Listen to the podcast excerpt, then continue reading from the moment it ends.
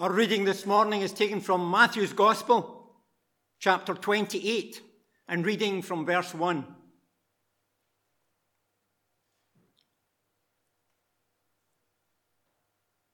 After the Sabbath, at dawn on the first day of the week, Mary Magdalene and the other Mary went to look at the tomb.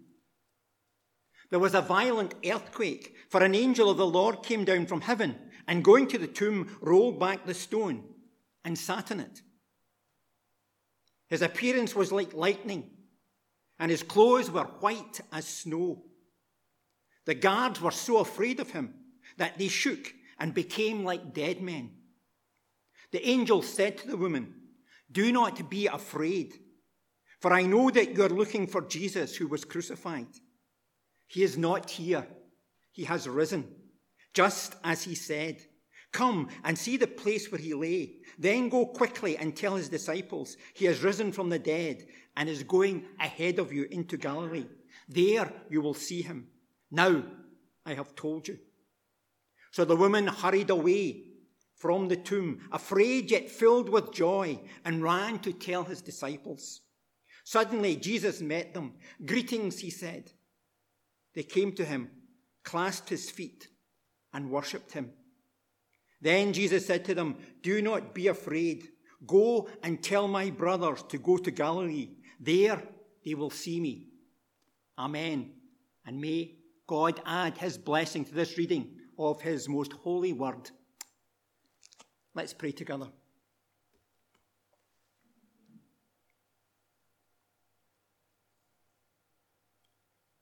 Thank you, Father, for making yourself known to us, showing us the way of salvation through faith in your Son. We ask now that by your Spirit you teach us through your word, so that we may be ready to serve you for your glory. In Jesus' name we ask it. Amen. The early hours of the morning of April 15th, 1976, saw me running full tilt along Tollcross Road towards Parkhead Cross. In case you're wondering, I wasn't being chased. Though at the wrong time on the wrong night, that could happen in that locality. No, the reason I was belting along the road was to get to the taxi rank at the cross as fast as possible, because just a short time earlier, I received a telephone call from Rotten Row Maternity Hospital to say that Helen had gone into labour.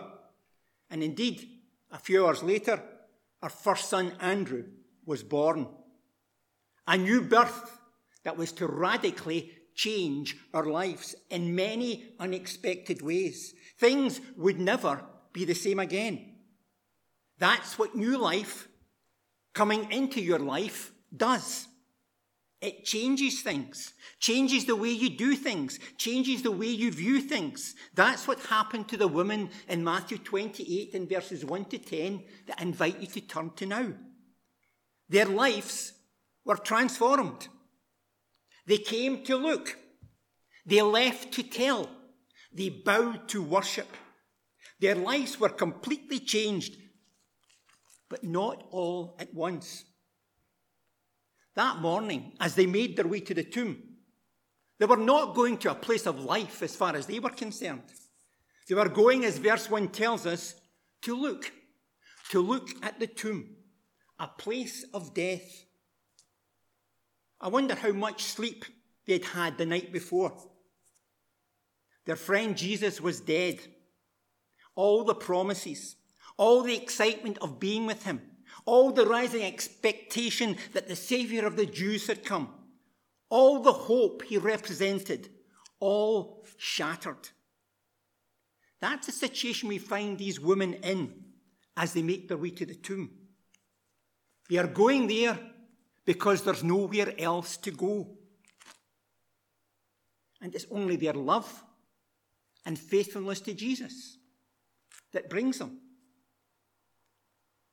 And out of that comes a fresh and, un- and ongoing experience of God in their lives.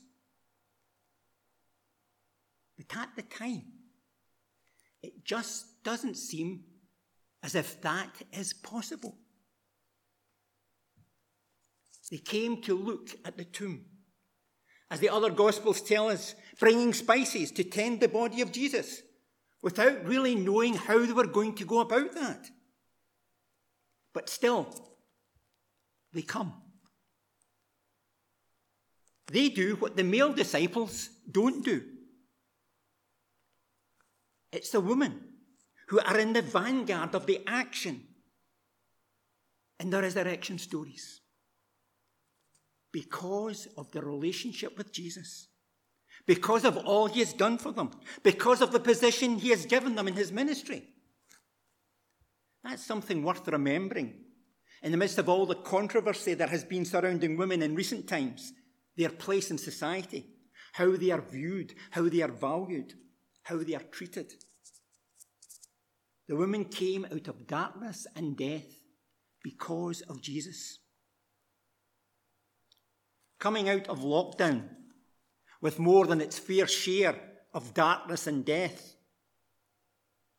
Are you just holding on and no more? Then you're in good company. These women came in the midst of hopelessness and entered into a completely new experience of God in Jesus Christ. That's the possibility Easter presents each and every one of us. Pandemic or no pandemic.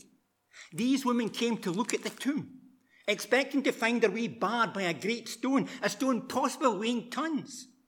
A stone that, verse, that as verse 65 of Matthew 27 tells us, had been sealed and had a guard posted by it. They came to look at the tomb, expecting it to be closed and sealed. They found it open and the stone rolled back. The sealed tomb and the posted guard symbolized power and authority. The power and authority of Rome, the superpower of the day, an authority brushed aside and rendered ineffectual by a much, much, much greater power a heavenly power, an angelic power, a power that was literally earth shattering. There was a violent earthquake, for an angel of the Lord came down from heaven and going to the tomb, rolled back the stone and sat on it. His appearance was like lightning, and his clothes were white as snow. The guards were so afraid of him that they shook and became like dead men. The women came to look at the tomb and were confronted by the fearsome majesty of an angel of the Lord, who, rolling back the stone, sits in it, defying sin and death and hell ever to roll it back again, and in so doing, pointing to the awesome power of the one and only living God, the God of all creation. Easter morning demonstrates where ultimately true power lies in the awesome majesty of God, a majesty calculated to terrify. It certainly had that effect on the soldiers. Hardened Roman, hardened Roman legionaries shake with fear and go into a dead faint. A fear that also touches the women. Do not be afraid, they are told by the angelic being before them. An angel flashing like lightning an image of perfect purity, inspiring fear in the women as it had in the soldiers. A perfect purity that speaks of the perfect purity of God, speaks to sinful humanity of all that we are not. A purity, a holiness, a godliness that shows us up for what we are. Luke's gospel records an early encounter between Christ and then fisherman Peter having commandeered Peter's boat to preach from. Jesus then tells him to let down his nets for a catch. This, despite the fact that these seasoned fishermen had been fishing all night with not as much as a bite. Miraculously, they pull up a catch of fish so large that it threatens to burst their nets. Peter, in response to this hint of Christ's divinity, cries out, Go away from me, Lord. I am a sinful man. Proximity to divinity accents, accentuates a sense of sin, a sense of unworthiness, a sense, as already said, of all that we are not. But Peter is told exactly the same as the woman. Do not be afraid. Even in the face of the perfect purity of God, those who seek Jesus need not be afraid.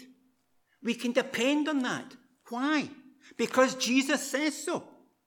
We can depend on the grace of God in Jesus Christ, giving us that which we do not deserve. Seek and you will find, says God's word. Not because of anything that is in us, but because of all that is in God, Father, Son, and Holy Spirit. The women came seeking Jesus, seeking a dead body to tend. They found more than they bargained for. The earth shattering angel gives them even more earth shattering news. I know that you're looking for Jesus who was crucified. He's not here. He has risen, just as he said. Come see the place where he lay. Then go quickly and tell his disciples he has risen from the dead and is going ahead of you into Galilee. There you will see him. Now I have told you. The women came to look. They left to tell. Tell what they knew because of what they were told, because of what they saw. They left to tell because of the reality of the resurrection, the awesome power of the resurrection, pointed to by the stone being rolled away. Not to let Jesus out, but to let the woman in to see that he has risen. They are eyewitnesses to the fact that Jesus is no longer there. With their own eyes, they saw him crucified. With their own eyes, they see the place where he lay, and it is empty. They are witnesses to the fact that as the angel says, he has risen, he who was crucified. The woman had witnessed Jesus' crucifixion. They had witnessed it at first hand. They had watched their master die the death of a common criminal. They had seen where he was laid. Mark's gospel tells us so. Now they see with their own eyes he is not there. And the reason that he's not there is because he has risen, just as he said. Jesus always keeps his word. He said he would rise, and he did. We can trust him. Do we? Do we trust Jesus? Do we trust his word? Do we act on it as the woman did? They are told to go and tell the disciples. They are told Jesus is going ahead of you into Galilee. There you will see him. That's what they're told to tell the disciples. And they do. They go. Just as Jesus says, I say again, do we trust Jesus? Do we trust his word? Do we trust this word? Come and see, the women are told. Come and see where he lay. Come and be eyewitness to the fact that Jesus can be trusted. Of course, many would cast doubts on such eyewitness accounts, cast doubts on the Gospels, cast doubts on the, pos- on the possibility of having faith in Jesus. In the time of the Soviet Union, a Russian lecturer, a member of the Communist Party, was addressing a packed audience on the subject of the resurrection of Christ. He spoke at length, discrediting it, discrediting the gospel, discrediting the possibility of faith in Jesus Christ. At the end, an Orthodox priest rose and asked if he might reply. He was warned he could only have five minutes. Five seconds is all I shall need, was his reply. He turned to the audience and cried out, Christos voskres. Back with a deafening roar came, Voistinu voskres. Christos voskres. Christ is risen. Voistinu voskres. He is risen indeed. The absolute highlight of my, many during my visits to Russia was being in the love of Christ Church in Asbest on Easter Sunday morning and saying to everyone you met, and Christos voskres, and receiving reply, Voistinu voskres, Christ is risen, he is risen indeed. And then to have Alexei, the pastor, shout from the front of the church, Christos voskres, and the entire congregation roaring back, Voistinu voskres, Christ is risen, he is risen indeed. The clarion call of Easter, the truth of the gospel, the truth we are to tell. Go quickly, and tell, the women are told. The women are told and they obey. They came to look, they left to tell. The women hurried away from the tomb, afraid yet full of joy, and ran to tell the disciples. The women were afraid, yet filled with joy, filled with a mixture of emotions. These were ordinary folk like you and I filled with a strange mixture of emotions fear and joy, doubt and faith. Easter is rooted in real people, rooted in real flesh, rooted in people just like you and I who share all the same kind of emotions. The Gospels present us with real people, struggling to come to terms with that which is totally unexpected. The Gospel record presents us with real people and a real and living Lord, the Lord Jesus Christ, who knows us who knows the contradictory emotions that fill us. The Lord Jesus Christ who knows us, the Lord who comes to us this Easter Sunday as he came to the woman and says, Don't be afraid. Go and tell. And that there is a priority in this. An urgency is indicated by the woman's response. They hurried, they ran to tell. And in the story of the church as it unfolds in the book of Acts, we continue to see that priority, that urgency, which is, of course, why the church grew as it did. The church grew because those who believe told of Jesus. That's why it's really encouraging that the United Free Church are bringing out a new resource, Journeys to Life, sharing the gospel today. A resource that seeks to embed the sharing of the good news about Jesus in the ongoing life of the congregation making a part of church life, making a more corporate exercise, weaving prayer into the process, trusting that God is at work in his people and in those around us. And all of this, that we might reach out, reach out in mission and bless our community, bless those around us in Uddingston, bless them in the sharing of the good news of Jesus. Sharing the gospel, sowing the seed of the gospel, is not easy. We live in times when the soil around us is hard, and the pandemic has not made it any softer. We need all the help we can get. We need the power of the Spirit. We need each other. We need prayer. For if we desire to grow, then, like the woman, we have to go and tell. Finding effective and relational ways of communicating to others that Christ has risen. New life has come. The life of God that death cannot hold. Life that burst forth from the tomb, the place of death. Life eternal. The life that indwells the living God. New life in Jesus Christ. that his transforming power changes lives. If that's not a message to share, then what is? As I was preparing this sermon, I found myself thinking, having heard the account of the resurrection so many times, have I lost a true sense of the sheer wonder of it? its enormity.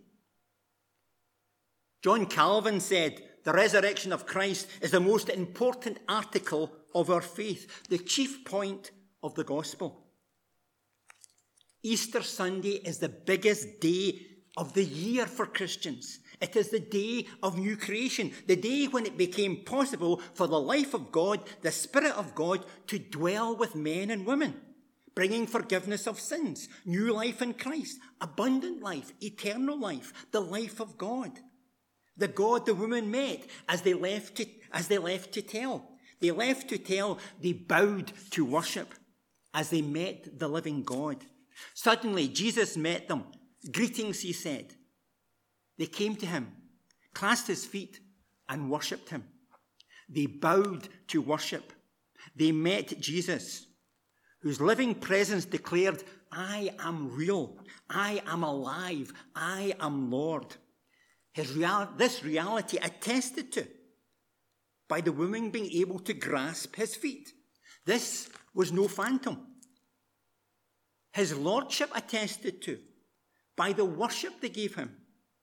Glad and reverent homage, the only proper response to the Word made flesh, God incarnate, the one who, as Philippians 2 tells us, was in very nature God, name above all names, yet the one who humbled himself to death on the cross for sinful humanity. The woman bowed to worship. They could do no other. If we believe in Jesus, the Jesus the Word of God reveals to us, we can do no other. As just said, worship is the only proper response. All else misses the mark. All else sells Jesus short. All else is not good enough.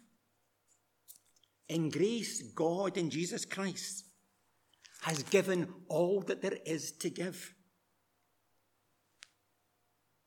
He is so worthy of all that we have to give so worthy of our worship. And that's what we're called to do. We're called to worship Him, live for Him. Then Jesus said to them, Do not be afraid. Go and tell my brothers to go to Galilee. They bowed to worship. But that was not the end of the matter. In this world, worship is always the beginning of our encounter with God in Jesus Christ. Never the end. They came to look, they left to tell, they bowed to worship, and then continued in obedience to the Lord's command to go. Without obedience, without a life lived for Christ, there is no real worship. Indeed, without obedience, without a life lived for Christ, we're contradicting ourselves. If we worship Christ, obedience must come from that. As I said in opening, the coming of a baby, the coming of new life into our midst changes things. The coming of Jesus, God incarnate, the Word made flesh, changes everything. His death and resurrection changes everything. The woman came to look, holding on in the midst of death and darkness. They came to the tomb and came into a new experience of God. A possibility open to all. Seek and you will find. They came to look, they left to tell afraid yet full of joy. This was real life with all its ups and downs, no easy ride. But everything had changed. Nothing would ever be the same again because of the resurrection. For these women, Easter Sunday was a life changer. Is it for us? They came to look, they left to tell, they left to tell others, Christ is risen. He is risen indeed. And the Lord added to their number. That's the only way the church will grow. They left to tell, they bowed to worship. What other appropriate response is there to the God who in Jesus Christ left the glory of heaven for us? Who stooped low, that we might be lifted high and be filled with the life of God, resurrection life. they bowed in worship. Will we? And then they continued in obedience, in obedience to the Lord's command. Will we? Will we go and tell the great and glorious truth of Easter that Christ is risen? He is risen indeed. Amen. Our second praise item is Thine be the glory. Let's pray.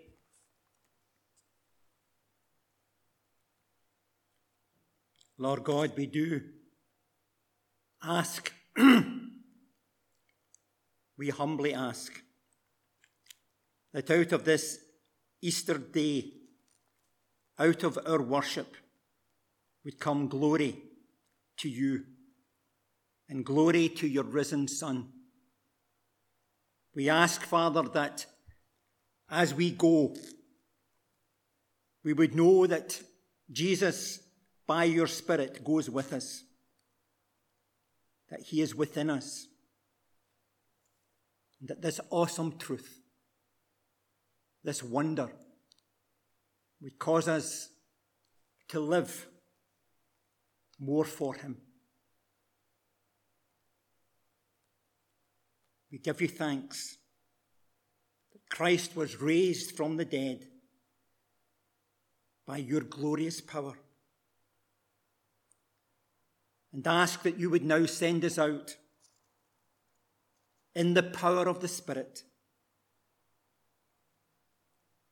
to live for Christ, to live a new life in Christ. And now, the blessing of God Almighty, Father, Son, and Holy Spirit be with each one of us and remain with us both now and forevermore. Amen.